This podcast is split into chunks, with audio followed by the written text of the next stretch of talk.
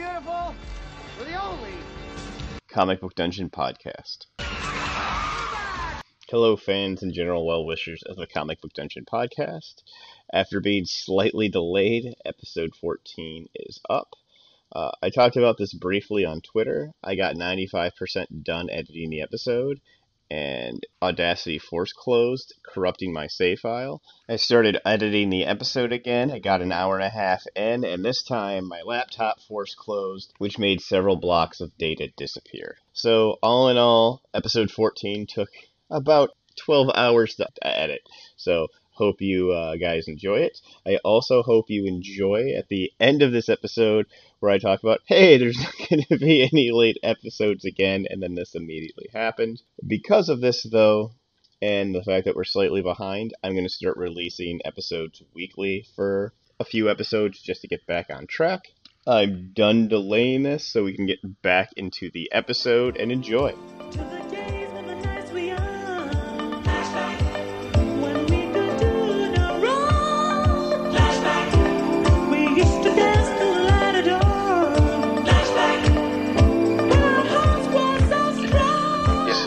Go. Okay. Cold Hello, open. everyone. Serious. Hello, everybody. Welcome to the Comic Book Dungeon podcast. I am your host, Mark. I am coming to you from my subterranean lair, the Comic Book Dungeon. And I am your host, Cruz, coming to you adjacent to the comic book dungeon in the comic book kitchen, controlled by the mighty war beast Shadow. Yes, if this is your first show, we're a comics related podcast, which I hope you got from our name. Uh, unlike many comic book podcasts, we're not talking about uh, uh, what are on shelves now. We mostly talk about older Marvel comics, and not just any older Marvel comics, stuff that you've probably never heard of, the things that are weirder, forgotten, or esoteric. So if that's what you're into, you're in the right place. If that's not what you're into, you should still give us a try anyway. Yeah, and if you're looking for dungeon renovation tips, you might want to try the DIY channel. Do they? I, I don't think that's something that they would uh, they would typically handle. You'd be surprised, man. You know, the little, little false rock and everything, a couple sconces with some flames, you know, little torch sconces. They do all that stuff. Oh, you you went to a different place with dungeon than my my head went to.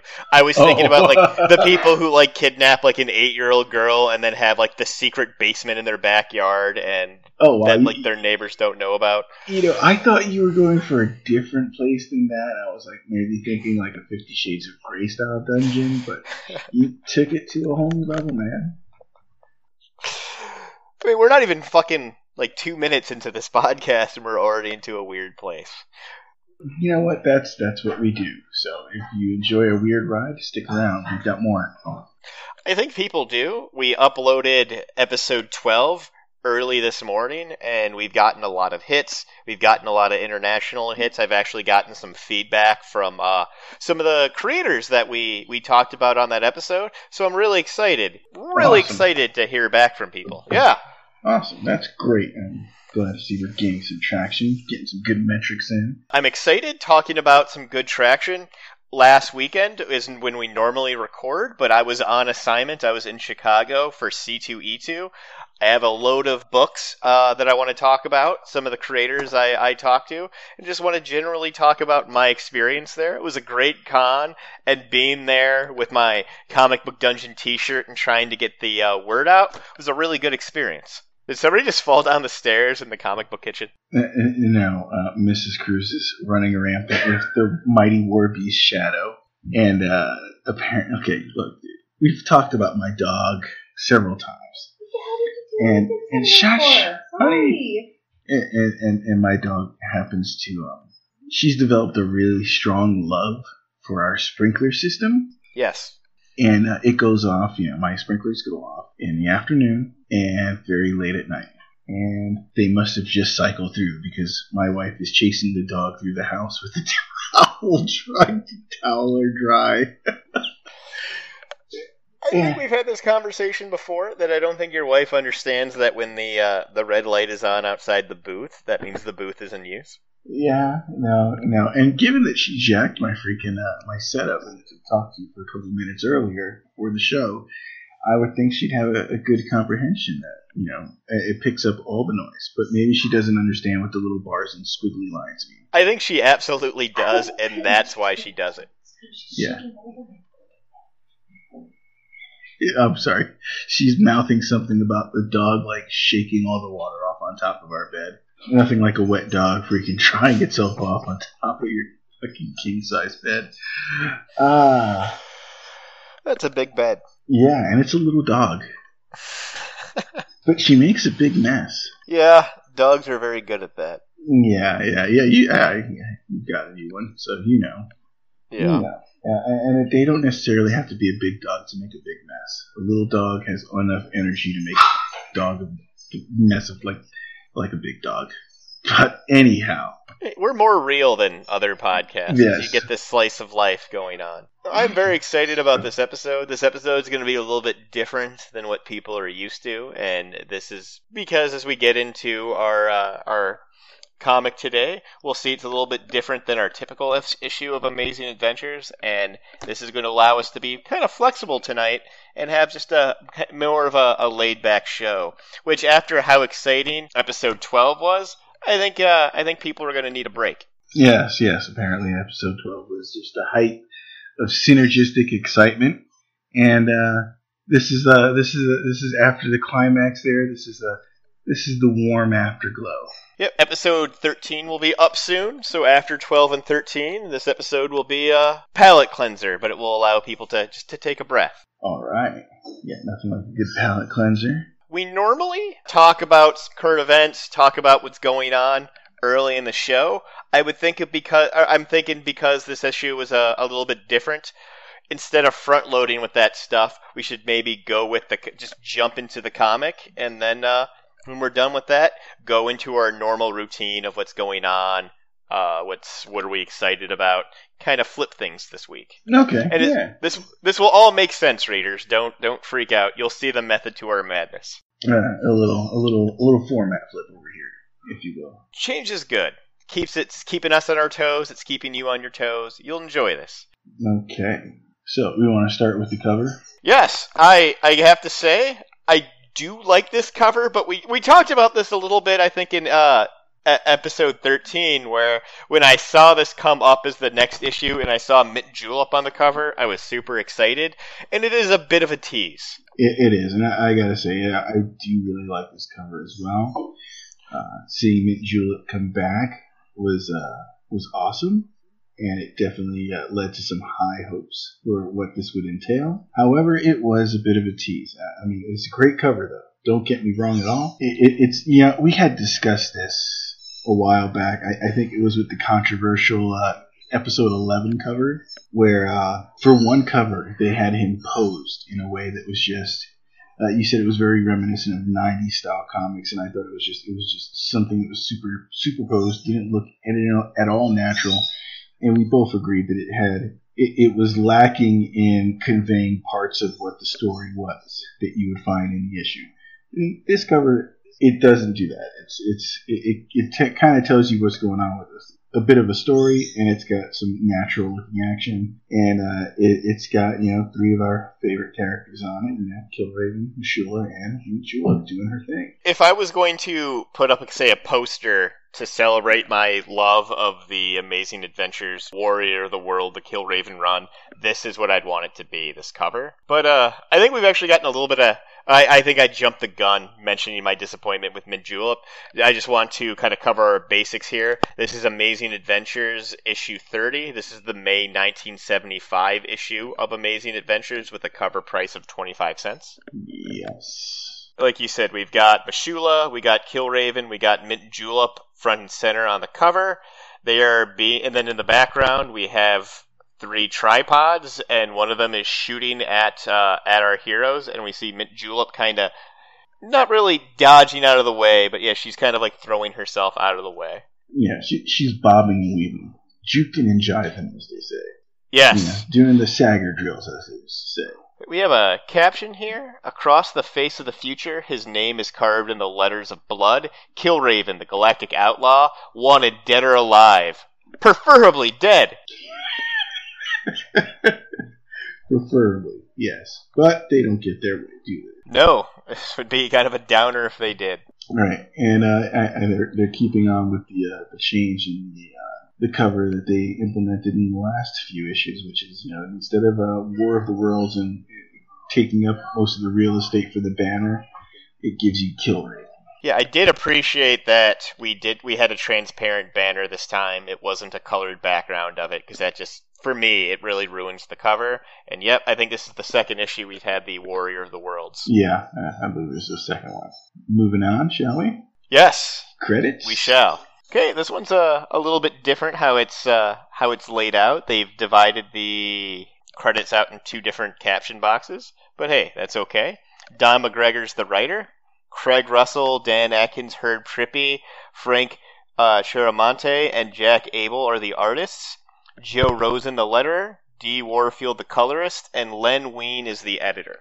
Mm, a lot of artists this issue. Yes, and uh, the reason for that, I think we should just let the cat out of the bag here. this very clearly was they ran out of time. They missed the deadline for the actual issue 30. So what we get here is there's a few new pages in the beginning and a couple new ones at the end, but the bulk of this issue it reprints information from two previous issues. Right. It, it, it's done as a recap, and, and I guess we'll get into why they're recapping these events as we progress through the new pages in the beginning. And it's it's not necessarily unusual for you to see this with older comics where they would spend like an issue or part of an his- issue just really recapping stuff from older issues. Today, if you want to catch up on a series, you know, you go buy a graphic novel or you go buy the collection on Comixology. Back in the 70s, especially this was a series that came out every other month. So, you know, if you're catching, you know, 10 issues into a series like that, there's now years that separate you from from that beginning issue. So, say if you didn't catch Killraven until a couple issues back, you might not have the access to those original issues. So, you might see a series summarize, or just again spend that time summarizing because of how difficult back issues could be. So, it's something that for us looking back is kind of annoying, but this was actually pretty beneficial at the time. Right. Yeah. Exactly. I mean, if it kept a, a broader stroke on the review, I think I would have been less critical of it. But since it kind of narrowed it down to only two episodes, I am a little more critical about why they're going back on some of this stuff and, and recovering this uh, the same territory. But I'm assuming it was just easier for the editorial team to put together two recent issues and just to pull instead of having to pull from 10 issues it's easier to pull from two yeah, but i this absolutely has to be because they missed a deadline. Yeah, and normally when they missed a deadline there would be a a story that they would have in a can that they could pull out. So you would sometimes if you see like a filler story like in a series like this it, or like oh this there's not a lot of background characters there's not a lot of stuff to date this like in the in the series's timeline that's because it was a filler story created as a uh, stopgap. But if you guys remember this was supposed to be the day that the monument shattered that's how last the last issue ended but Mhm. actually if you remember the issue before that was also supposed to be the day that the monument shattered so this is the the second time they pushed off the day the monument shattered and you see at the end of this issue it's the third time they're promising us that so i definitely think they just missed the deadline yeah. There, there's there's no monuments getting shattered here. actually there is okay, yeah, there's one that yes, it does get shattered. Um, so I guess they did follow through a little bit on what they had promised, but yeah, they they have been promising that for a while, and uh, yet to deliver. So um, let's let's talk about this uh, this first page. this very much seemed like a clip show to me. You get a, a couple new wraparound segments, but then it's characters remembering things, and that's exactly the format of this uh, this series Right. or this uh, issue. Right.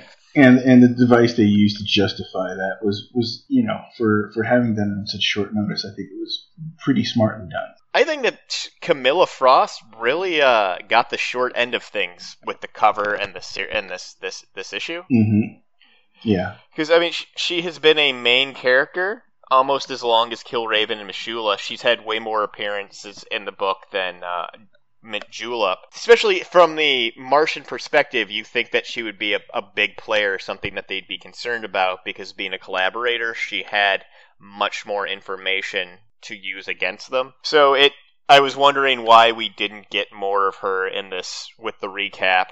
The only reason that I could come up with there's a big mystery with her with her uh, with who Grok is and I don't think that they would have it would have been a believable flashback of like them providing background information on her but still keeping that a secret. Yeah.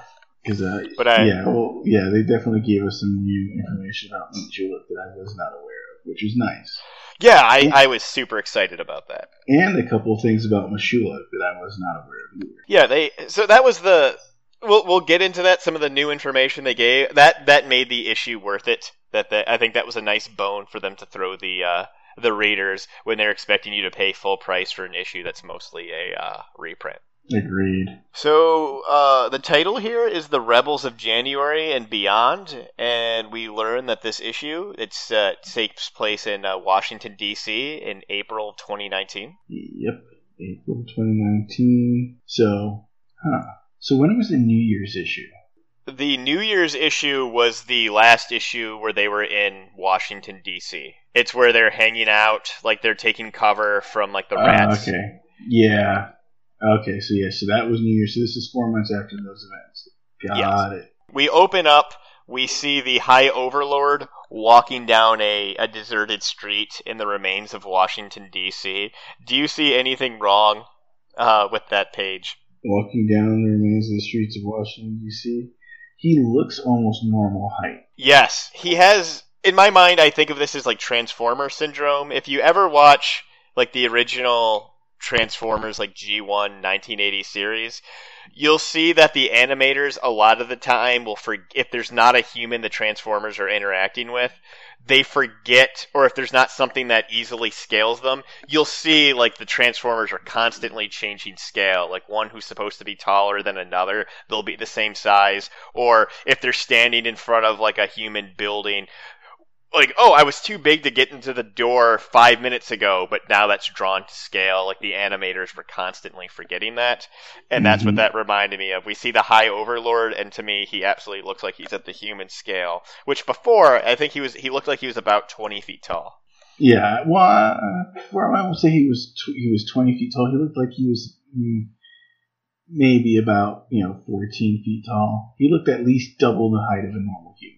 Yes. And now it's, because we see he's on a street, there's a street light and a fence there, and it definitely looks like a trash can. He looks like he's drawn to human proportions. hmm And there's lots of uh, wanted posters for Killraven plastered over everything. The High Overlord also looks like he's gotten a bit of a redesign. Yeah, he definitely looks like uh, he he got some inspiration from Kiss. Yes! well played. Yeah, he's got a lot of spikes coming out of him now, out of his legs and arms. So Yeah, I, I, I believe we, we there over several times we've said that uh, some of the things that uh, our heroes and their villains are doing are, are 100% metal. Yes. Um, strangle my dog. Oh, we're gonna get a letter about that. Figure of speech. I want that dog too much to strangle her. Uh, but now is not a good time for her to play with the squeaky toys.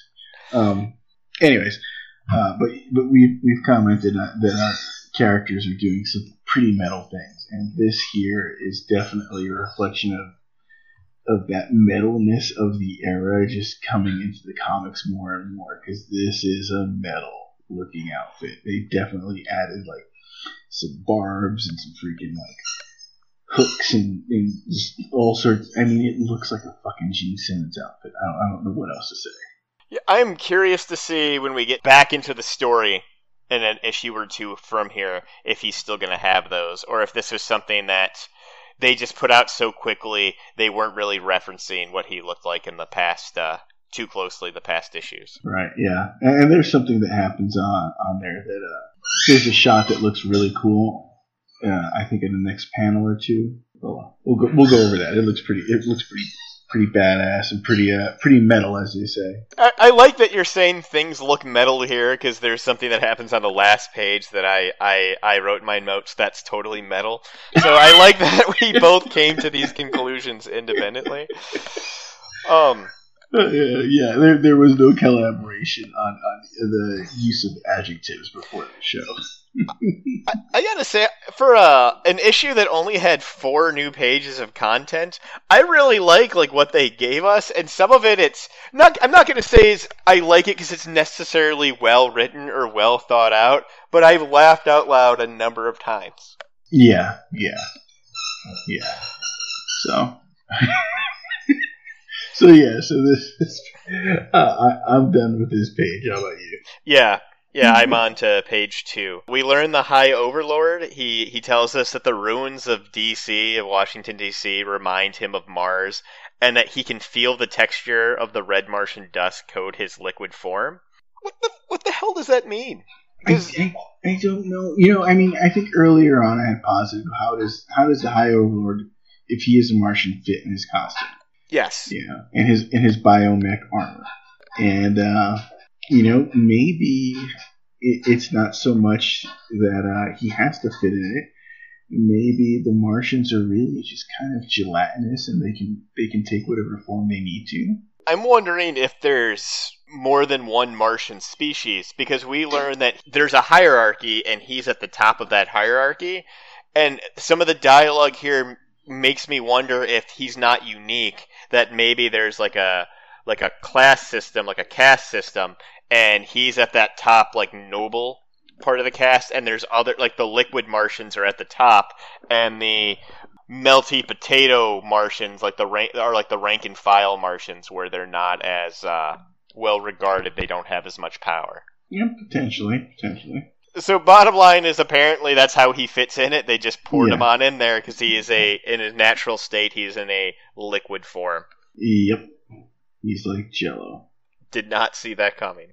No, no. So yeah, and uh, he he's apparently turning away from these memories and moving on to something else. We get a funny bit of dialogue here because we learn that the Martian elites they uh, they look at memories or they the way that they interact with the past is different than us. That and the fact that the past can coexist and be recalled in perfect detail, and they just it's very odd how they say it, like how it's it's phrased. It's the the High Overlord turns away from his memories. They are only memories in the content of Earth time evaluation. To the Overlord, one of the Martian elite, resplendent in his bio uh, chemech armor, any moment of the past can coexist with the with the present to be called and uh, recalled in total detail. Yes, we have a word for that. It's called a memory, and that's what you're doing. You're recalling it. So it seemed very weird for me that they're like, "This isn't a memory as you uh, would call it. It's a memor. It's something that's remembered, and he can recall later with great care- clarity.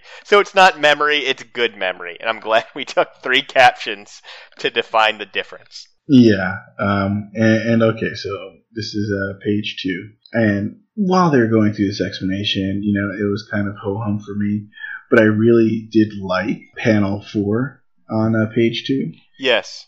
where he's he's walking through this doorway and his armor kind of you know his chest piece almost looks like a giant skull. Did you ever see? Did you see that or take note of that? I'm I'm laughing because what I kept thinking this entire issue is his chest.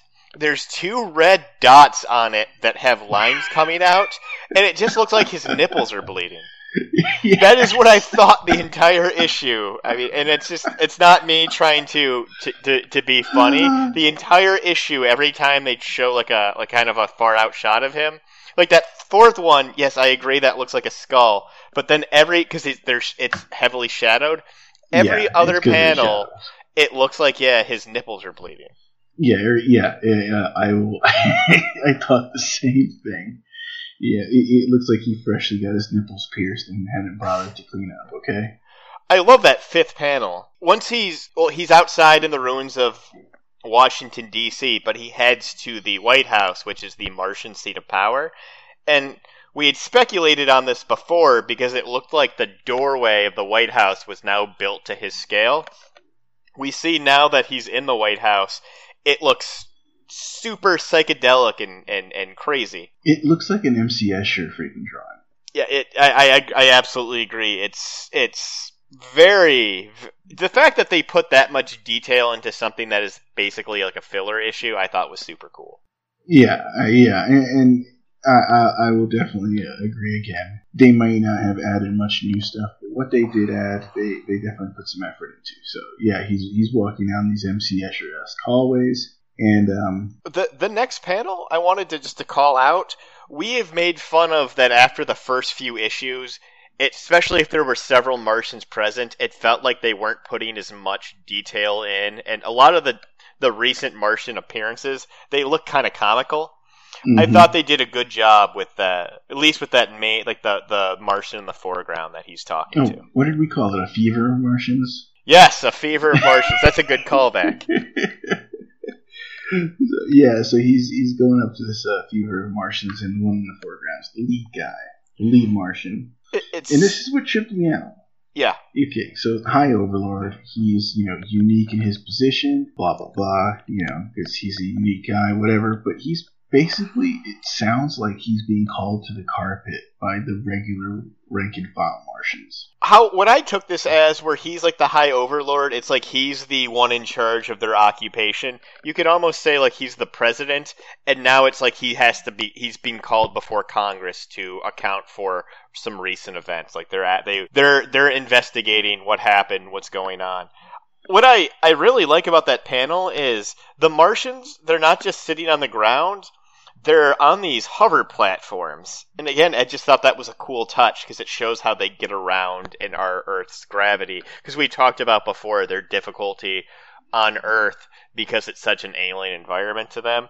And just to Right. see, and you see each of the hover discs is at a different level. Again, I just thought that was kind of neat. Good attention to detail. Yeah, so uh, basically, he's calling them to the carpet, saying, "Hey, you know this this is this is like a, a congressional hearing, and they wish to go over the events four months previous, which would have led us to about New Year's of 2019, when Killraven and company were in Washington, and they escaped uh, High Overlords or Hose Grasp, as he called. I'm glad that you just said that because I didn't notice that this issue because they just keep like they said we want to know about the fiasco last January. I forget the last issue they were in DC was the New Year's Eve, New Year's Day one. So a lot of the flashback that we get this issue actually happened in December, not January. Ah. Good call. Yes.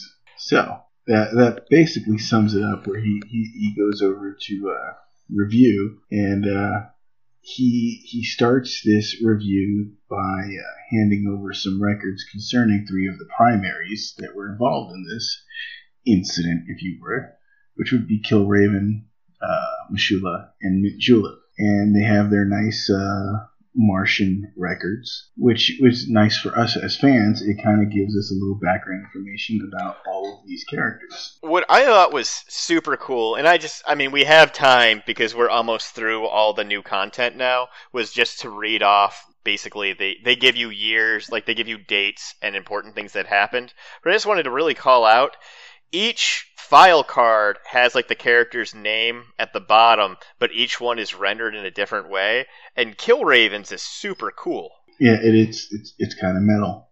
Yes. So it's a raven. It's like the head and the wings of a raven, but instead of the raven's body, you get this really cool stylized text that says "Kill Raven." So I mean, I just the attention to to detail for again something that was a filler issue, I thought was super cool. I, I think it's pretty cool. However, I think the artist, the art team was uh, this is, this had to have been a new illustrator because Killraven looks like he dropped about thirty pounds. Yeah, the his face looks weird, and M'Shulla's face looks it- not just. I don't mean weird as in like they look freakish or whatnot. They just it looks like if you were casting a movie for like, oh, we're casting a new Kill Raven. Oh, this guy doesn't look anything like him. Or same thing with M'Shulla. They both look very different than they have in past. Oh issues. my god! Oh jeez, what's that guy's name? Steve it looks like some. No, it looks like someone cast uh, Matthew McConaughey as Killraven. Yeah, I could see that. Uh, I don't know who I could call out for M'Shulla. Freaking uh, I've racked Richard- my yeah, I've racked Richard my Pryor. I if anything to me, his face it looks very. It's like they it, it, like a lot of the ethnic features have been downplayed. Yeah, yeah, you're right. Yeah, they definitely the nose isn't wide enough, the lips aren't full enough. Uh, they it, it has been definitely downplayed from what we've seen him drawn previously. Yeah, absolutely. Mint Julep looks pretty spot on to me. Oh yeah, yeah, and I, I gotta say they gave her a, an awesome pose on uh, her her card. Her- Hers is by mar- by far my favorite. Right, yeah. So the Kill Raven card, it, it kind of summons up uh, what we already knew because we had a we had at least one issue that went a little in depth into Kill Raven's past. Uh, this provides a little more information about his time in the, the gladiatorial arena, and that's really about it. Your M'Shulla's. Do you want to just take turns? Like I'll like I'll read the 2006. I mean, this will go pretty quick. The like we I'll read 2006. You want to read 2008, and we'll just Yeah, go through the data. Because again, I- Sure, we only have a few more pages that we're covering. go Uh, for it. 2006. Killraven, approximately six Earth years of age, captured by human recruiting force under the leadership of Dr. Raker, professional exterminator Saunders accompanying. Mother, Maureen Raven, executed at site of their capture. Father, unknown factor, presumably killed during the first five years of second wave assault by Martian forces. Brother, Josh- Joshua Raven, subject Killraven believes brother slain at the time of his mother's capture and his mother's death. Brother actually trained as understudy to Exterminator Saunders. Yellowstone Mercenary Sector Locale. See chronology record. Joshua Raven. Exterminator. Exterminator nomenclature. Death Raven. So, Ki- Kill Raven's name is Kill Raven, and his brother's fucking name is Death Raven. That is the most metal thing I have ever heard in my life. They are a metal family, man. Yes. and I, I cannot wait to see them uh, get together because it, it sounds like his brother's been fully indoctrinated, so this could end badly. This is going to be badass. All right, There's uh, going to be dueling guitars, I'm sure, whenever they get together and they fight. exactly. I'll take the next two since uh, yours is a longer one. So, uh, 2008, Killraven shows rebellious tendencies, harsh disciplinary measures applied to little effect. He's a stubborn son of a bitch. Subject exhibits first leadership abilities in gladiatorial pens. Attempt at escape terminated, placed under Keeper Whitman for rehabilitation and observation. You can see Keeper Whitman's tutelage in another record, apparently.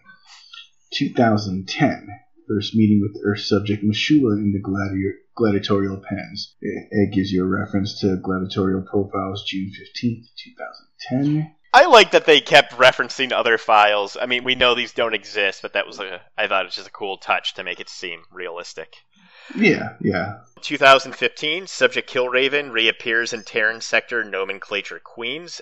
Evidence suggests, or e- evidence indicates, subject spent much of prior Terran year in vicinity. Reference mind scope tapes. So I would assume this would be that year he spent, uh, you know, skulking around libraries and learning about Earth history. And eating cats and dogs, Mm. yeah. Yes, yes. So, uh, 2016, migrated to Staten Island, formed first group of freemen, reestablished contact with four aforementioned gladiatorial alumni, M'Shulla. Well, that's actually that's a. I didn't put that together before. It said formed first group of freemen. If you go back to issue eighteen, he didn't form like a he he met some freemen before he uh he eventually like found his group with that he started to lead. So there were freemen before he uh he founded his group of freemen. Well, I mean, you notice they said freeman with a capital F. I, I think that just is more of a pronoun for this particular group. That's what I wanted to take it as, but there's there hasn't been a second group of freemen. Well, maybe maybe, maybe they haven't given a franchise license out to everybody. It's like you don't call your first wife your your first wife. You only refer to your first wife as your first after you're divorced and you're married again. But I I, I think I'm kind of in the weeds here. Mm, Um. so oh, go ahead. Moving on, we go to uh, M'Shulla, which I, this is the first time we've gotten a last name for him, Yes, and gotten his gladiatorial name, which is awesome. which is awesome and it's metal as fuck. However, there's something telling in his uh, bio about how he reacts to that. Not reacts, but how he treats his gladiatorial name that I found interesting. We get 1997 Genesis of Organism in accordance with Earth chronology uh, concepts. Yeah, uh, let's see. 1998, his father was Dorian Scott, a supervisor and investor in a multi-million dollar Terran bartering papers project named the Harlem Tri-Rail Express. Uh, he faced social disaster, uh, referring to uh, Earth financial requirements when newer construction superseded said express. And it gives you a reference the uh, Transbelt conveyor apparatus routes and usages before Martian demobilization. So I'm guessing his, his dad was uh, some sort of a, a higher up in a rail system company, and they got displaced by the uh, invention and the rise to prominence of the Transbelt conveyor system. Again, th- that's a really cool just background. And we got a little bit of information on that, uh, and a lot, like a couple issues about how transportation has been uh, before the Martians came. There was a big uh, economic disaster involving transportation and how that affected people with new modes being invented. So I thought that was kind of cool. It's not, it could tie into those other things. Right. Um, 1999, father separated from family due to inability to contribute worthwhile functions to human society, sent to Rehabilitation Motivation Center, a Martian version of said institution, re- refined and operating efficiently in Terran sector Hawaiian Islands. That this one kind of pissed me off a little bit. The that he had an absentee dad Right. I mean that is that is such a a stereotype for the African American community, and that is just for them to. You're trying to make this. You can tell they're they're trying with M'Shulla, but they end up falling back onto all these stereotypes, and it just it's it's disheartening. Where you can tell the 1970s Marvel staff is trying to be forward thinking and trying to celebrate diversity, but then they keep falling back into those tired tropes. Right. Yeah. I, I also, I mean, thinking on thinking on it with the uh, the whole Mud Brother uh, association between Killraven and M'Shulla, it, it, it calls back to the point that you've made several times. Is like, at what point are their backgrounds so different? Yeah, I'm glad that they we finally see now why Mud, Mud Brother might be appropriate because yeah, his background is very different before they hit the gladiatorial arenas from from Kill Ravens. Well, it didn't even cover Killraven's background, really. Well, we got to see his background a little bit in uh, Amazing Adventures 18. Yeah, well, yeah. I mean, you know, his dad was probably. Well, yeah, okay. So his upbringing, he had a dad that was probably killed in the, the invasion, and M'Shulla's dad was an absentee dad because you know he lost his position with the rail company and got sent to a rehabilitation camp. So yeah, I could see that one difference in that. What I kind of took this as is before his dad lost his shirt. I mean, his dad was a multi-million dollar investor. M'Shulla was very well off. Killraven's family didn't seem to come from any means uh, whatsoever when we saw briefly his mom, like for the few pages she was in for Amazing Adventures 18. So I think we're being a, I think maybe I'm being a little bit generous with that, but I could see how you could kind of take that as a difference there. But I mean, again, Mhm. I don't think it, M'Shulla really remembers that. So Okay. I think Fair for their formative years, they were both kids who were being trained in the gladiatorial pits by the Martians. So in my mind, they're very similar. Their backgrounds are very similar. They were both missing a dad. They were both uh, taken to the pits. So again, I just I don't feel that I feel they tried to address it, but Mud Brothers not appropriate. Right.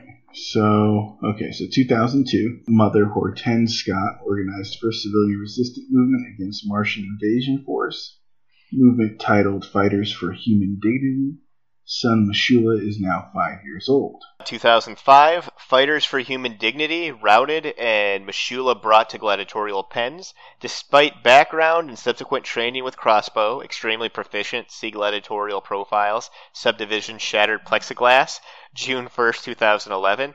Subject M'Shulla retained unbreakable example of Terran humor. Okay, so looking back and, and cross referencing the two, it looks like M'Shulla is. Let's see. Killraven is six years old in 2006. M'Shulla is five years old in 2002. So that's four. Is M'Shulla's four years older than Killraven? Go Yes. figure that one out. Sorry, I can't math. Not right now. So yeah, uh, I believe. Well, no, I. It says he was born in 1997. Yeah, Killraven was born in 2000. So yeah, M'Shulla's three years older. Yeah. Okay. So, okay, yeah, his, his sense of humor, which M'Shulla's definitely shown. He's got a, a sharp tongue and, a, and tries to find a little humor in everything he does. You would have to have a sense of humor to, to hang out with Killraven. Dude, you would have to have a sense of humor to wear a freaking shirt with those funky collar, those shoulder strips, okay? Those has to get so annoying after a while. You know, I like I can imagine like when the weather is calm, it's not bad. But once the wind kicks up and that thing keeps flicking you in your ear, it would drive me absolutely crazy. I imagine they have some sort of piping in there to keep them stationary, but who knows? Who knows? But hey, it's the future. So, um, 2010. 2010 is the first meeting with Earth subject Killraven and Gladiatorial Pens. Uh, reference Gladiatorial Profiles, June 15, 2010. So, this is the second time we've gotten that same reference. Yes. 2015. Sabotage of project and subsequent escape. Rejected gladiatorial title, title upon escape. Return to Terran nomenclature. Reference psychology of Terran identity obsessions. Okay, so here's something that gets me more and more. When you look at the timeline, 2015 is when M'Shulla escapes, and 2000, uh, 2015 is when M'Shulla escapes, and that's also when Killraven escapes. So at this juncture, Killraven is only 15 years old when he escapes. Yes. Yeah, kill. And- oh, go we're, ahead. we're at 2019 now, so he's only 19 years old. That, that's definitely not how he's drawn. He's No. they they they're they're all drawn to appear much older, which Yeah. that's the thing that really I took from these cards when we get to Mint Julep. That's what really surprised me. Right. So, um, M'Shulla, in the last text insert there for for his card, it shows that he completely rejects his gladiatorial title and uh, doesn't associate any, himself in any way, shape, or form with the uh, the name Blood Arrow, which it's a bitchin' superhero name, but uh, M'Shulla has nothing to do with that part of his life. Yeah, I totally respect that. Yeah, I, I can. I totally get that. It kind of gives you a little bit of insight into M'Shulla as a, a person and a character that you didn't see before. Agreed. So, moving on to Mint Julep, which uh, I'll, I'll do the title, title, and I guess you can do the first entry. uh, Okay. her title's interesting as all hell. Yes. Uh, her title is uh, Laboratory Project uh, 6 LXMQWS from the subdivision Human Hybrid Variations and Mutations. Project nomenclature at Genesis of Organism is Mint Julep. Human Transference Year. So I guess uh, annual, whatever. I have no idea what human transference is supposed to mean. nope, me nor nor do I. All right. Hey, so moving on to the entries. So, 2003, during initial years of Martian occupation of Terran soil experimentation conducted to uh, analyze the variety of subspecies which might be derived from basic human organism, Project 6LXM QWS commenced artificial insemination of preserved female ovum. Gynecologist quarters uh, presiding, now known as the Sacrificer, and operating at Martian resort area designated as Death Birth, birth and presided over by Adelon, the Fear Master. So great way to tie that in. Oh, did I that I did not tie those together Yeah. because he was a gynecologist and his name was Quarters, Yeah. and he changed his name to the Sacrificer. Huh. Interesting. Yeah, cool way to to tie in who the sacrificer is and to tie this into the other issues. Yep. Embryo injected at two month stage with chemical components of one celled organism, or scientists designate as Euglena, No idea. has characteristics of both plant and animal. Chlorophyll extracts mild, reference dosages and data pertaining to development of embryo 6LXM QWS, also introduced into embryo. Oh, this is a long one. Bioluminescence theories tested on a fetus at six months. Results inconclusive. Subject nurtured in sterile laboratory conditions. Developed a light shade of green flesh after introduction of outside agents. So, so what I took from this is they didn't pin it down, but there's the possibility that mint julep has bioluminescence. That's cool. I wonder if she can Mhm. like turn that on or off. Yeah, she can glow in the dark apparently. Um, I I just wonder if she's like slightly solar powered or what. So she was born in 2003, so she's only 16. Mm, yeah, she is only sixteen. And uh, yeah, there's the 2015 here. Right. So um yeah, and I'll I'll do the little. Actually, the bottom bottom text isn't even relevant. I agree. Okay, so 2015 uh, escaped from Washington, D.C. operational sector, formed the rebellious group known as the Free Women, has disappeared from Washington locale since Lincoln Memorial disaster of January this tearing year. I like how they refer to it as a disaster. This is my favorite card by far. Yeah. Okay. 16. 16, you say. And she definitely does not drawn like she's 16. And like uh, every character I would have pegged to be at the youngest, maybe they're mid to late 20s. yeah, you know what? Yeah. And and she does not look like a 1974 16. Whatever. Nope. Or 75 16 year old. Not at all. So this is pretty much it until the end of the issue for for new content. The next 11 pages are reprints from Amazing Adventures 23 and 24. Basically it rehashes Killraven is captured in Washington D.C. They're uh, they're going to broadcast his execution on the uh, the stereo. Now I'm having a brain fart. The- the mural- Muralphonic. Yeah, the mur- Muralphonic system. There you go. So Killraven, he's going to be eaten to death by rats. He's able to escape. Mashula, he's the rest of the free men are with Mint Julep. She gives them the they grab the Dynagliders. They're on their way to rescue Killraven. He, Killraven's able to get free. He we see Ratak. He threatens Ratak. He's it looks like Nightcrawler murdering all these rats. yeah. Yeah, he he, wreck, he wrecks the rats. That's for sure. Yeah, we go to the Washington Monument, not the Washington Monument, the Lincoln Memorial. We see Yep. Abraxas. I mean, this is all things we've seen before. Death. I mean, this is a. I went back to the issues. I mean, this these are just for a couple of these pages. These are absolutely just reprints. The Lincoln Memorial's destroyed as Killraven escapes, and that's. You- I mean, is there anything I missed? No, no, no, no. Although it, it does see our, the return of a, another one of our favorite characters, Saber. Yeah, Lando. Yeah, Yeah, Lan- yeah, Lando. Yeah, Saber turns on the Martians. The Washington Monument, or the I keep doing that. The Lincoln Memorial is destroyed. Ratak is eaten by his own rats. Mm-hmm. Killraven and the Freemen escape, while uh, we see the High Overlord like pulls himself out of the uh, debris of the Lincoln Memorial and uh, has to now report his failure. Yeah, uh, oh, yeah. The the actual statue of Lincoln crushes uh, crushes Abraxas in the in the fight, which is awesome. And Yes. fitting.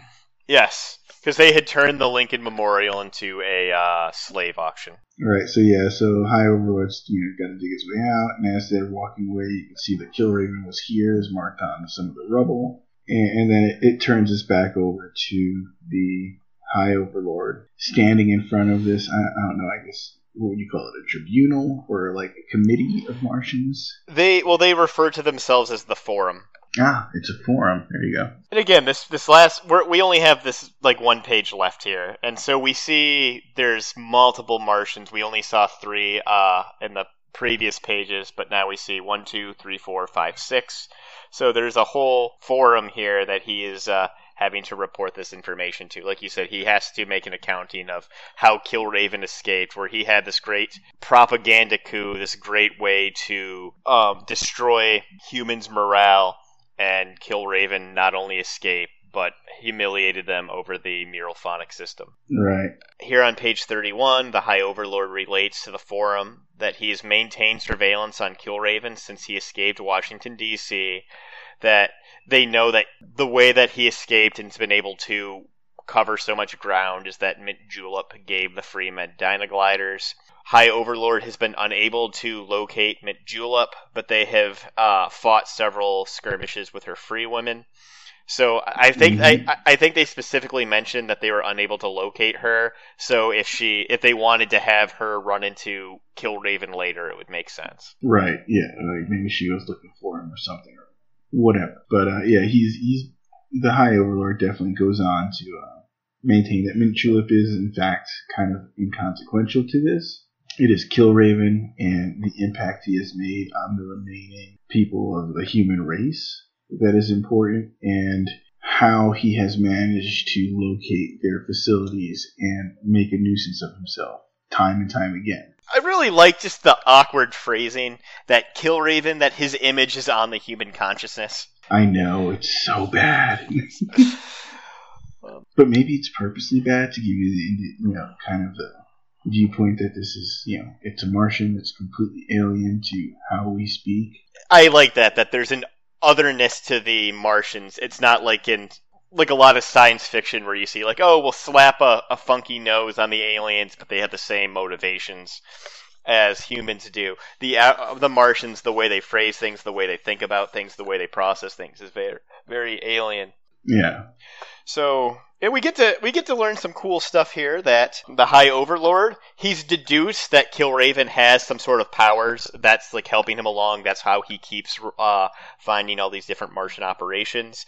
That he's got Scar on Killraven's trail, but that if Scar's unable to subdue Killraven, that the High Overlord personally will be waiting for Killraven at Yellowstone with his brother Deathraven. Death Raven. That's so awesome.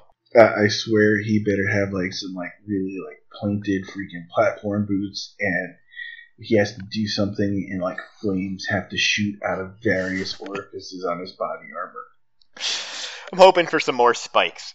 and more spikes. The uh, the last panel here is actually pretty cool. That as the High Overlord's leaving, he's using his non-memory memory power to to think about Mars. But how Right. as he's as he's thinking about Mars, his recollections they shift, and all he, he, he can see is like Killraven's face, and specifically his eyes are everywhere.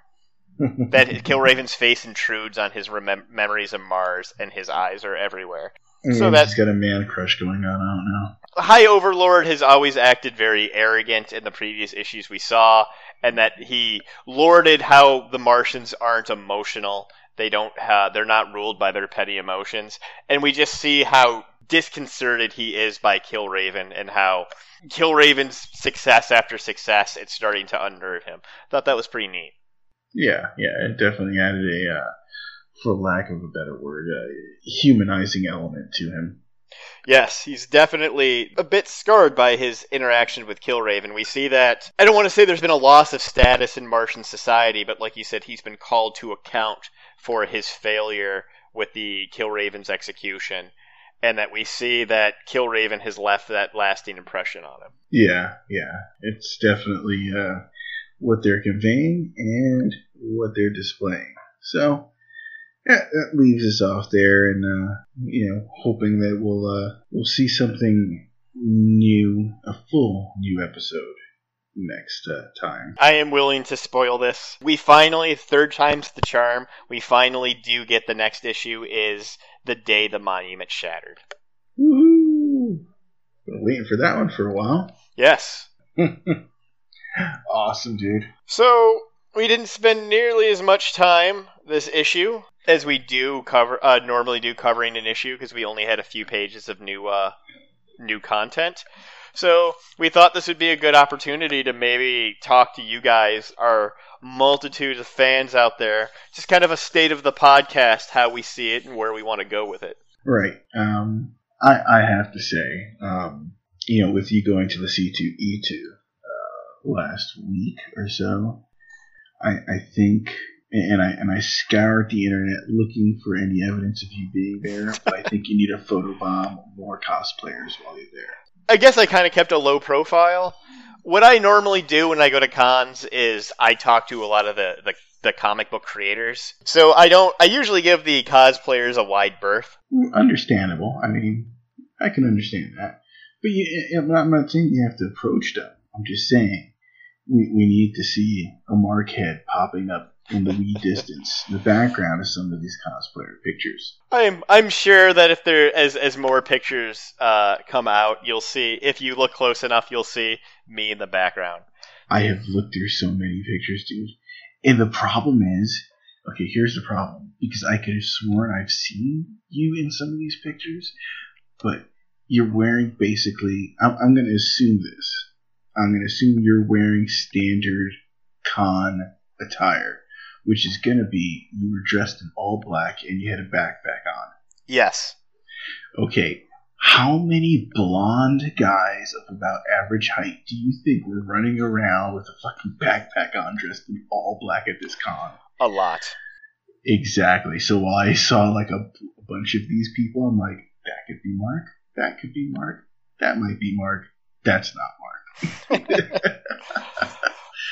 Man, I uh, I had a great time at C2E2. I it was one of those things when I first got there. You're, you're looking around at all the cosplayers, and it's just it's noisy, it's loud. There's just so many people there. I had this moment like, yo, what am I doing here? Because I'm like a weird individual where it's just you, you, you see I see all these people like ten years younger than me in costume, and I'm like, yo, what am I doing here? But then I just that's just kind of how I process things. But man, I, I have to say that's probably the most fun I've ever had a con- at a con. I had a really good time. yeah, everything everything I've seen about it um, looks like it was a good uh, a good fun kind of middle to large scale con. It's the biggest one that I've gone to. It was my third time going to C2E2, and I'm hoping to get to eventually get to uh, New York Comic Con. But for like the Midwest cons, I believe it's the biggest, and it's just yeah, it's it's quite quite large. Yeah, I mean, I, I, I think from, from what I've seen of various cons around the country, because uh, you and I both know a lot of people around around the states, it looks like it was slightly smaller scale than the uh, Emerald City Comic Con. I think that's hosted in uh, around Seattle, Washington, or Portland somewhere. Yeah, I believe it's Seattle. I think it's Seattle, and I, I've, I've had a couple of buddies uh, invite me to that to that one because they've worked it before. But um, it looks like it was slightly smaller than that, but I mean only slightly. And I think the Emerald City Con is probably one of the bigger ones, but it's nowhere. It's not on the scale of New York City or the San Diego one. Yeah, I mean those are just massive. Yeah, those are those are freaking beyond huge. What I really liked this year, I thought I had bought more comics than I had when I started to tally them up. But I know, like the the last year I went there, I hardly bought any uh, creator owned like indie comics, and it, it kind of turned me off because it seemed like when I went in 2016, almost every indie book that was pitched to me was some variation of the like there's a secret war between angels and demons or it turns out like the the angels are the bad guys and the demons are the good guys. And it's just both me and my wife were militant atheists and it's just I get so sick of all the angel and demon imagery that you just see in American society. I don't mind when that shit like creeps into like fiction, but it has to be something that's done with an original flair. And it was just like for whatever reason the last few years that has been such a big thing in pop culture. I'm just so sick of it. There was a series of books, uh, uh, you know, not comic books like regular written word books that was written, and I've got to figure out what it was. And, and I read probably the first two out of the series a couple years ago. My niece had introduced me to it after I had introduced her to Doctor Who. Yeah. And uh, it, it started out good, but then it turned into like almost teen, freaking Twilight esque kind of freaking longing, gasping, looking at each other bullshit. But it, it, the premise was basically there are demons and there are angels, or not angels, there are demons, and then there are those that have a bloodline that is derived from angels that combat them. Kind of like a, a mystical police force, if you would. And, uh, oh, it, you know, you know, it reminded me, it reminded me of, uh, kind of the, uh, the, the sorcerers from, uh, the Doctor Strange kind of deal. Okay. You know, y- y- you've got these people that are aware of, of the mystical arts and can do things that are unexplained by science, et cetera, et cetera, that are defending from a threat from beyond the, the regular world, a supernatural threat.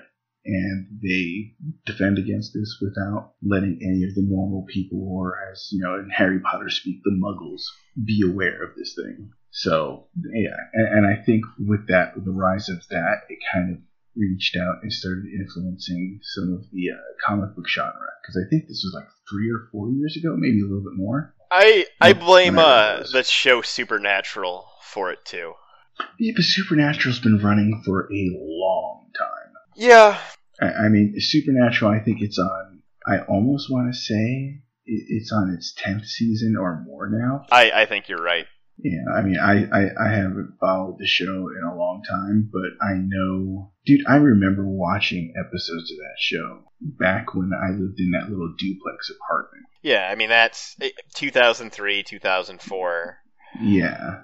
So I think they've been they've been running for a long time. I mean, yeah, it, it surges in popularity here and there. I don't know if that would uh, attribute the that whole mythos of angels and demons and one being good guys and one being not. I mean, it's never. It's not like that's like an original concept, but it just seems like one of those things that it's just it's been super popular like the last couple of years, and it's just I'm I'm not saying that it's I would never read anything with that stuff in it. It's just because I, I I there's a couple fictional properties that I do enjoy that have variations of those themes, but it's just it's so just played out. You have to do something really creative with it for it to to to get my attention. And I can just remember in 2016, just in like a 20 minute period, like three people pitching me books about like angels and demons, and it's just there's nothing you could say that's going to turn me off quicker than what you Yeah. guys are pitching me right now. Yeah, kind of like the whole uh, like the uh, the vampire uptick after Twilight. And zombies, yeah. Yeah, what was the zombie uptick caused by? Was it 28 Days Later? It's it's hard to tell because I don't like Walking Dead. The comics was around for for several years before the show. It's hard to tell if that was just a symptom or if that's really what maybe caused the the zombie thing to be done to death. But yeah, it's just for me. Just it it just for independent comics. It just seemed there's so many people who were just yeah. and You could tell they thought like this was a really creative concept, and it's just there's. 10% of the independent people here must be doing the same concept you are. This is just not of interest to me. Which it's kind of funny because I looked at the books that I picked up, and a couple of them there seemed to be uh, a theme that was through a few of them. But uh, I don't know. I, I, I had a really good time. It felt like there was more, uh, a lot more independent uh, creators there that had books I was interested in than I've seen like the last several years. So I was really excited. cool, cool. That's awesome. What uh really got me excited uh, before I got to the convention was there's an independent publisher that I've seen at several cons now, Big Dog Ink. And they had made a deal with Aspen Comics, I think maybe like a year and a half or two years ago. And then it's like they dropped off the face of the earth. I actually thought they had gone under at one point, but they weren't producing their most popular comics. New like new issues weren't coming out, and when I saw that they were going to be at the show, we have a we have a mutual friend Schneider. He's really into them too, and when I told him they were going to be there, he like didn't believe it at first, and he got really excited. Uh, so I actually got to sit there and talk to them for a few minutes and see what was going on, like why they hadn't been putting out new books, and he said they'd been working on newer projects, but of the two books that I was a big fan of, they don't have anything new yet. But the one that Schneider's a big fan of, they had a new issue out, and I picked that up for him. He was really excited. Oh, cool. I'm not a huge steampunk fan, like doesn't really interest me, but there's a book series that for whatever reason I just love the shit out of. It's called Lady Mechanica.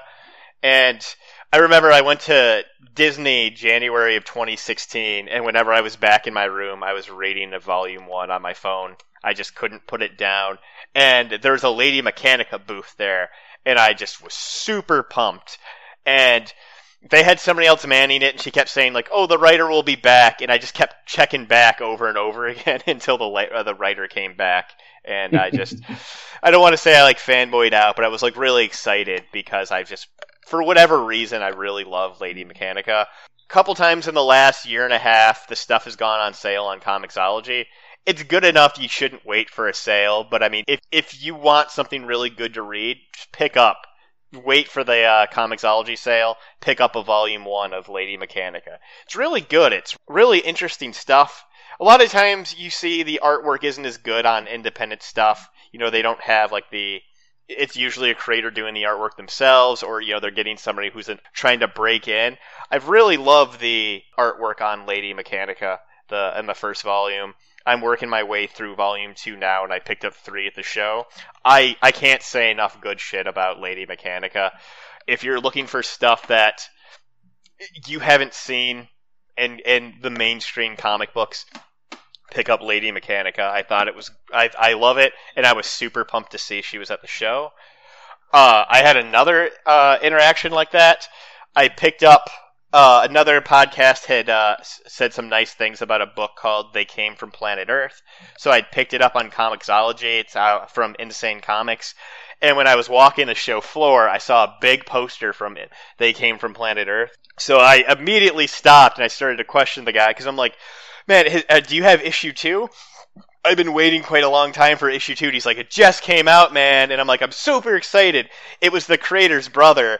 And so, like, I introduced myself, and when I told him I was from a podcast and how I like to, to plug creators' work on the show, he got really excited. So when his brother came back, he's like, "You have got to meet this guy, Mark. Like, he's he's got a podcast. He loves to talk about comics."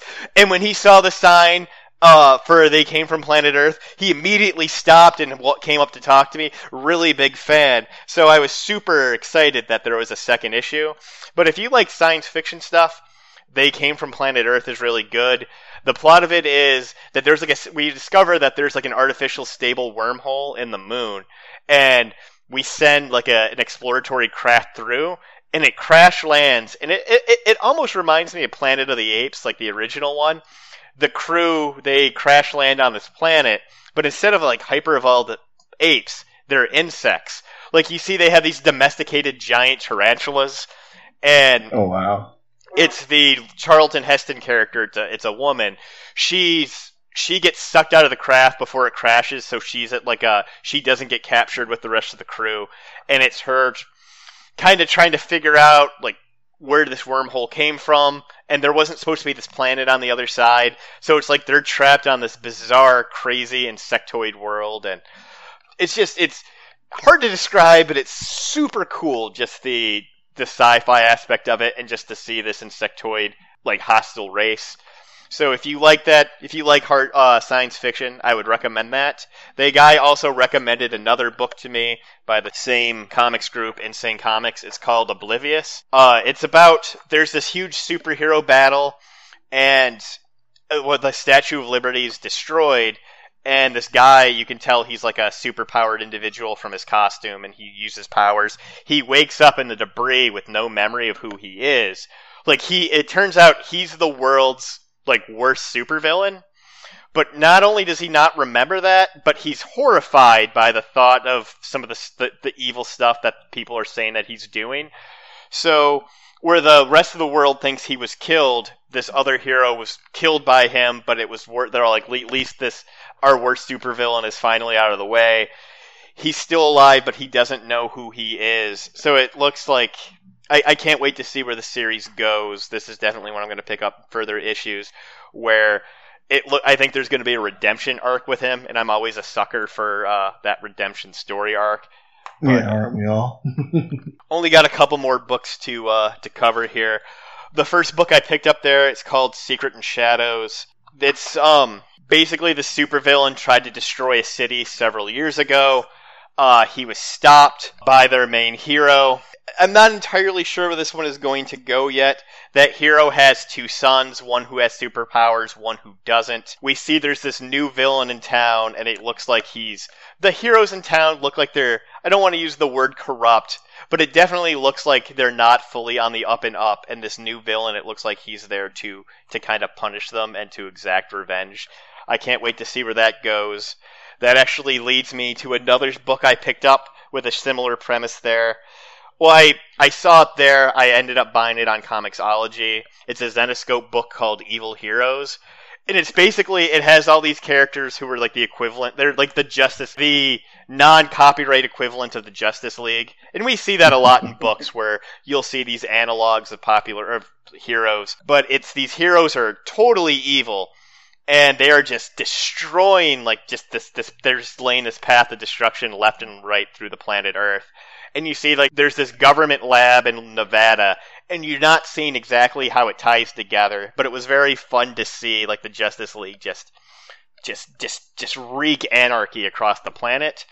I uh, can't wait to it looks like it's a six uh, issue series by Zenescope called Evil Heroes. I can't wait to see where that goes. Uh, the other series, I'm not sure if I said the name. It's called Secret and Shadows. But yeah, the Zenescope, like, the Secret and Shadows is in black and white, and sometimes I had some difficulty making out what was going on with the artwork. The Evil Heroes is a beautiful book. Zenescope always makes beautiful books. The last book I bought, it's actually kind of funny. I didn't realize until they cashed me out that it was a $12 book, and at that point it was too late for me to say, like, ah, I didn't realize it was $12. It's called Wrong Way. Hmm. It's about a this guy, it looks like he's a cartoonist, and it's just like he bails on his family on Christmas Eve. Like he goes to his parents' house with his wife, and he sees a news report. It takes place in 2011 about Occupy Wall Street, and he sees this girl he used to to date, and it's just like he kind of walks out on his life to pursue that. I think it's she was kind of the girl who got away.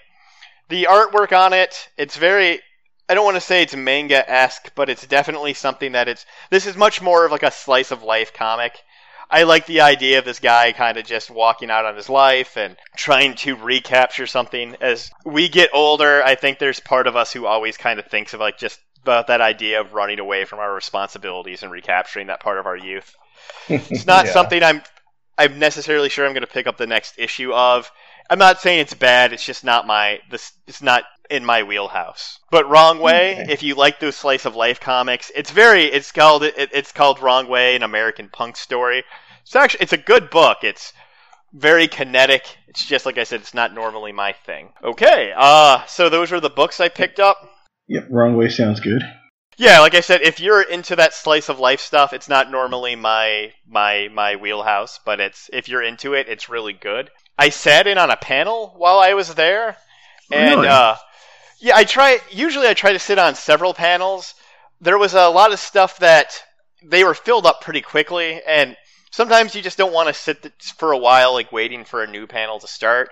But the one that I absolutely wanted to uh, sit in on, and that I didn't have a conflict on, it was really about like the future of comic books and they had some creators there like from boom studios but a lot of the panel was made up from uh, diamond distribution company for comic books and i was really disappointed they didn't have a q&a the guy i was able to they kind of ushered us out of the room i was able to talk to the guy one-on-one but because I, I didn't agree with some of his conclusions but they were talking about how they were really excited for the future of the comic book industry and they thought that the brick and mortars were here to stay.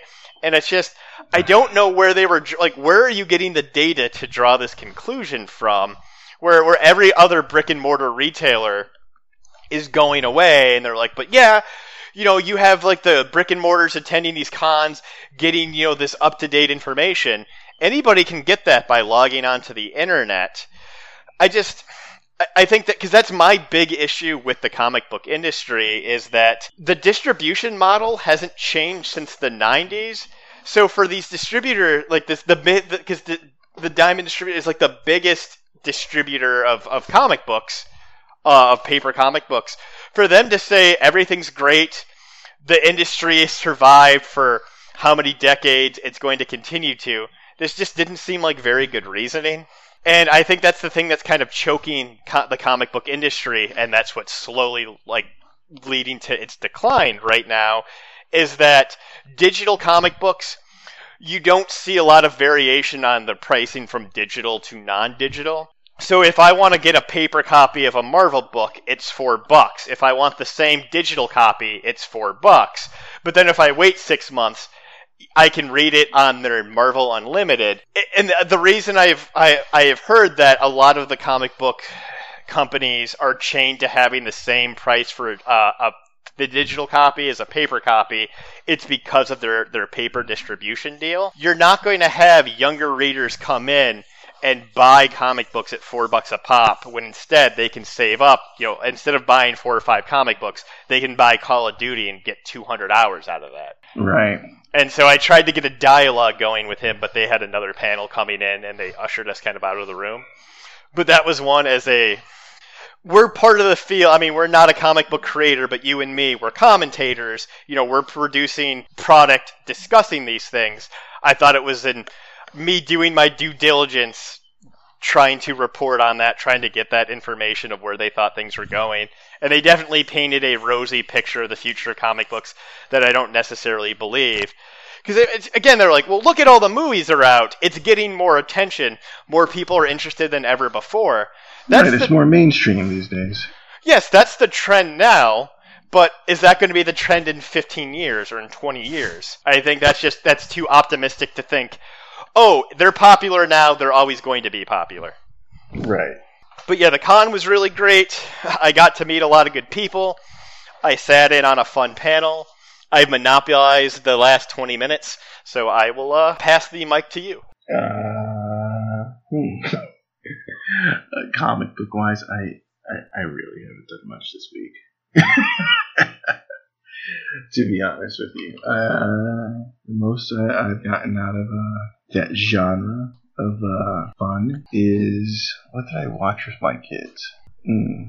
Oh no, I, I, I watched. Nope, that wasn't even comic book related. I watched The Assassin's Bodyguard, The Hitman's Bodyguard Okay. and the only reason why I, I, it was it, it rang a comic book bell in my head was because it starred Ryan, Ryan Reynolds and Samuel L. Jackson, also known as uh, uh, Deadpool and uh, Nick Fury.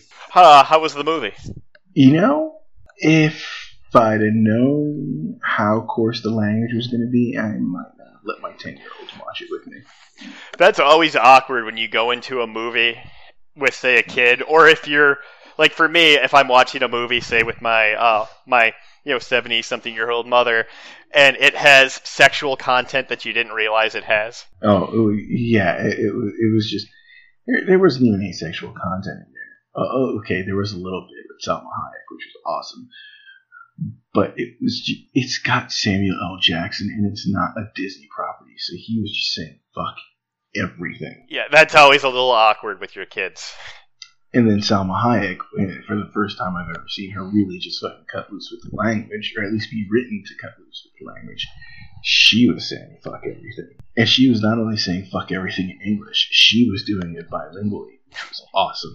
But, uh, and my, my 10 year olds and I have a very free relationship when it comes to, uh, a lot of things as far as what would normally be considered taboo by most other parents.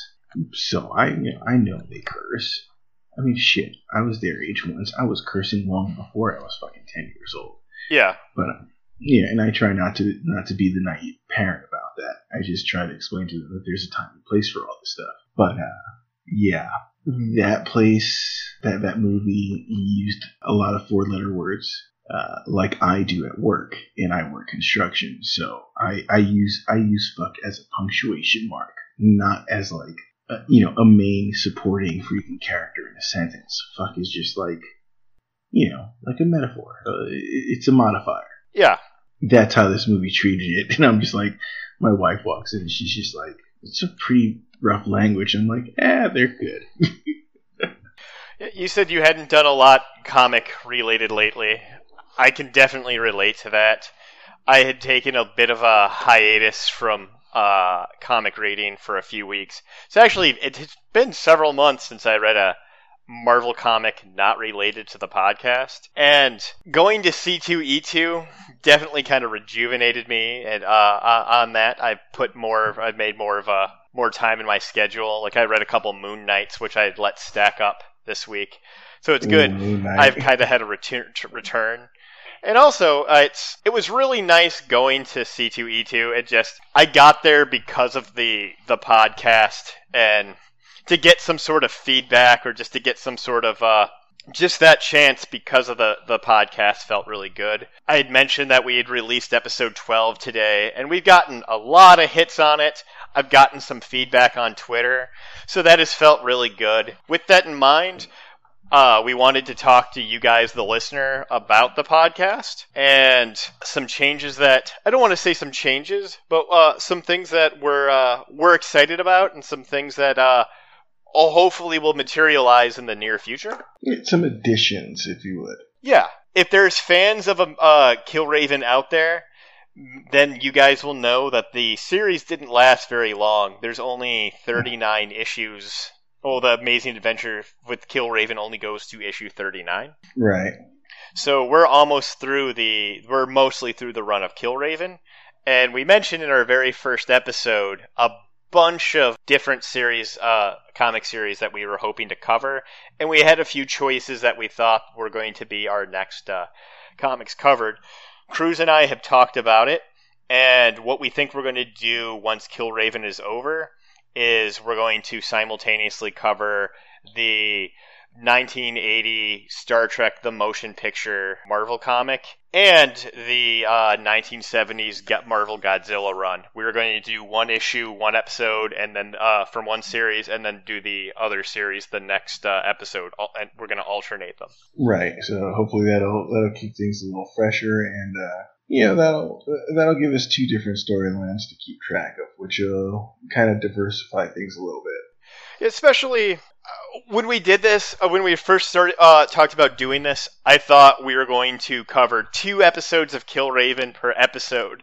And i thought we might do weekly episodes. So i thought we were only it was going to take us a couple months to get through Killraven i i like the way that we're covering it but i definitely I I thought there was going to be more variety when we did this. So I love covering the Killraven and I love the format that we've gone into. But like you said, I definitely like the idea of doing alternating so we can keep think, keep things a little fresher. Yeah, yeah, and I think we both uh, came to the conclusion that trying to cover uh, two issues per episode was a bit daunting of a task, and it kind of took up a way too much time to do that. I know a lot of other podcasts, comic podcasts. If you listen to how they they do things, they mo- I think most podcasts would only probably spend maybe thirty minutes per issue, and it would make sense to do it. If we really disciplined ourselves, I think that we could get to that point. I don't want to do that. No, we're too freewheeling. I, I, I enjoy the fact that we can go down a rabbit hole and, and chase a tangent as far as we do sometimes, and we'll rein ourselves in. And sometimes we'll we'll keep each other on task, but uh, the, the detours I think are what make the show. It I think it makes it fun to listen to, and for us, I think it's what makes it fun to do. It's yeah. If we tried to make it too just had to stay on point, had to keep moving, too disciplined like that, I don't think it would be nearly as fun for us or nearly as fun for you to listen to. So yeah, I would rather go slower but have more fun along the way. Exactly. Enjoy the journey. Uh, along those lines, I I had a vision when I uh, when we first started this podcast about it was going to be the core of it was going to be uh, Cruz and me or Cruz and I. I think that or, uh, uh, I, I thought it would be fun to occasionally throw a guest into the mix. I wanted to have a good body of episodes under us before I started that down that road, which I think we have now. So I've already approached a few people along those lines. I know there's a couple creators, and I think I've mentioned this in a past episode, who had given me a favorable reaction about or a favorable answer they said about coming on in the future to discuss their projects. So I would love to do that. We would sit down with them and do a brief interview. We've also talked about the possibility, and again, I've I've, I've already re- uh, started reaching out about maybe having people from other podcasts coming on and covering books with us. that would be awesome. So I'm I'm excited about that. I have not heard necessarily responses back, but I just want you guys to know it's pro- it's not going to be like next episode, but you might come on or come in and uh, have uh, different people besides just Cruz and I on, and I think that will be exciting. Right, and there's always you know the backup plan, which is uh, have Mrs. Mark and Mrs. Cruz come on. I man, I have floated that idea with Mrs. Mark. She has no interest in doing that. What what what if what if Mrs. Cruz jumps on too? Uh, I don't think that's going to sway her. I think it would be cool to have Mrs. Cruz on. I'm all about that. I think that will make things really fun. Uh, for you maybe. but your discomfort is what's going to make it fun. Uh, I know, I know. And you know what? I, I, would, would lay down my comfort on the sacrificial altar of the show if that's what it takes. I know we're going to be out there again.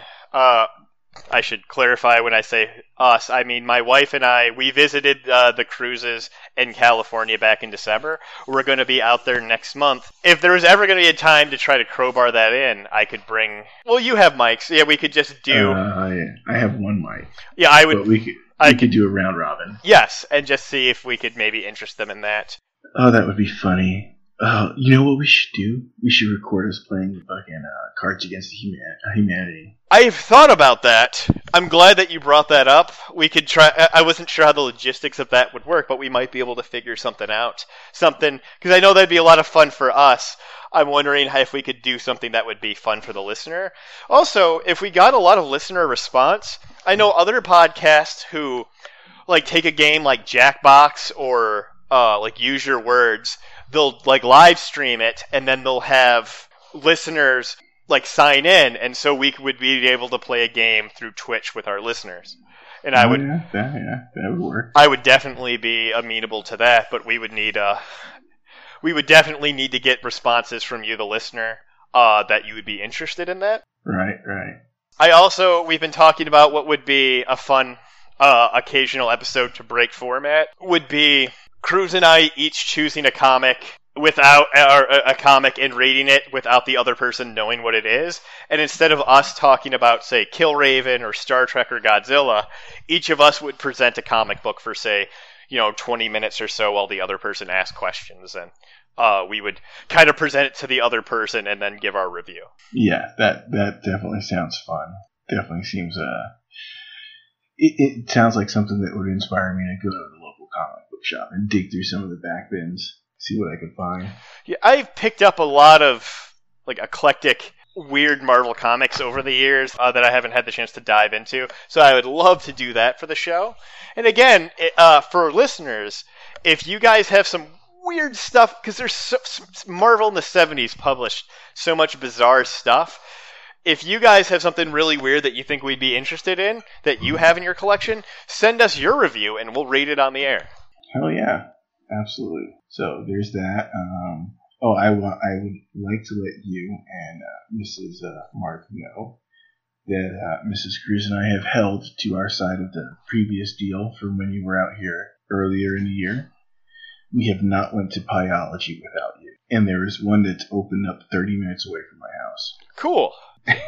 so that will be a lot of fun. Yes.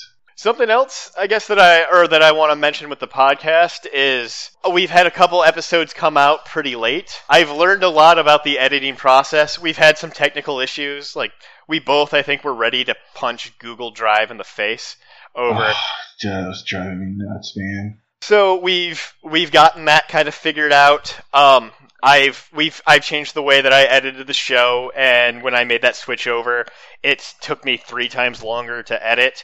So I'm back into a good place with that. So I'm putting this out on the air to show my commitment to it. We just put out episode 12 on Saturday. I'm trying. I'm going to go back to the uh, every two weeks, and I want to try to choose. I think it's going to be Wednesday or Thursday, a specific day of the week. And now I'm trying to front load a lot of the editing work because I have 13 ready to go editing. Like I have to. Oh, it has to go through the editing process, and now 14. I'm going to just buckle down and try to get those done as soon as possible. That way, I have an episode in the can. So if there is an emergency or something happens, it won't affect the release schedule. So by the time this episode airs, it will be about a month from now. You guys will have, you'll be able to see if I've lived up to my commitment on this or not, and you can call me on it. I'm sure you'll live up to your commitment. Well, yeah, I- it's.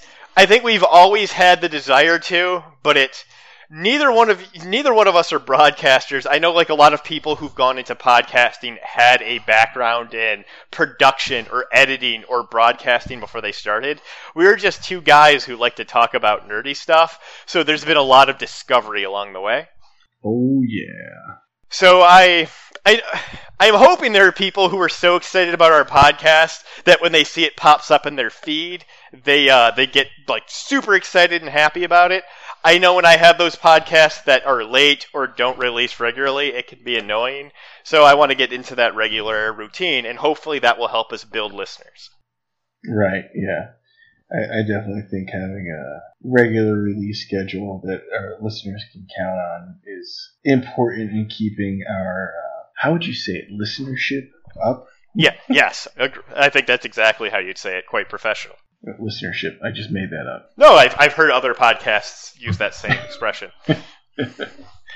So yeah, but um, I, I'm editing is not easy. I, Audacity is a great piece of software, and it's just it's again we for a while we were using a, a bit of software in conjunction with that where it would record both of our, our audio at the same time. So it would just it would record our conversation. Audacity doesn't do that. It's I record my audio, Cruz records his, and then I will splice them back together. And sometimes we've had issues where it gets out of sync, and so then I have to like reconstruct the episode, which isn't that. When I was first learning how to do it, it was very time intensive. I've like any skill I've gotten a little bit better at, so I'm hoping to have that better turnaround. Again, we we hit this every show. We want to create a very collaborative product here. We want fans to feel a part of this. So we want to know what you guys think. We want to know about your ideas. We want to know about your suggestions. We want to know what you guys are reading. We want to know if you've read Killraven, what your reaction was to that issue. Yes, please let us know. You know, join the loop. Uh, communicate with us. We are more than willing to respond back. And uh, you know, we definitely like to see a little more involvement from the listeners. We know you're out there. We know you're out there. Yeah, Like I said, we've I don't think we've had an episode downloaded as fast as episode 12. So I know that there's people out there who are reading it uh, or downloading it and sharing it with other people. Uh, we appreciate it when you do. Again, if you could leave us a review on iTunes. If there's something that you think we could do better, send us an email and let us know. Comicbookdungeonpodcast Book Dungeon Podcast at gmail.com. hmm That would be great. What else? Are, are we are we doing our plugs? Yeah, Okay, so yeah, doing our plugs. So comic book dungeon at Gmail. Comic blah blah blah blah blah blah. Anyways, he, yeah, Mark gave the email. Uh, if not, you can find us at uh, you can DM us at comic book dungeon podcast at instagram.com. I'm on Twitter, Broken LMD, which stands for Life Model Decoy. So Broken LMD. If you send me a message, I will get back to you. All right, and uh, I guess that's a wrap, huh? Yeah, I think we covered everything we set out to. Yeah, yeah, everything's been covered fairly succinctly. So, uh, you know, as I like to say, keep turning them pages. And yeah, if we're ever late or don't make a deadline for this podcast, rest assured we just won't have an issue or we'll have that canned issue or episode. What I definitely won't do is just splice together uh, dialogue from two previous issues or episodes and then call that a finished product. Good night, everybody. Good night. Oh, I knew you were gonna pull that shit. well, there wasn't anything else to really say from this this issue. I know, I know, I know, I know. You know what you should do? Like next, uh, next show, you should just freaking like like splice in five minutes or something from one of the previous ones. That would be pretty funny. just start with a cold open of that, and then we'll just fucking roll from there.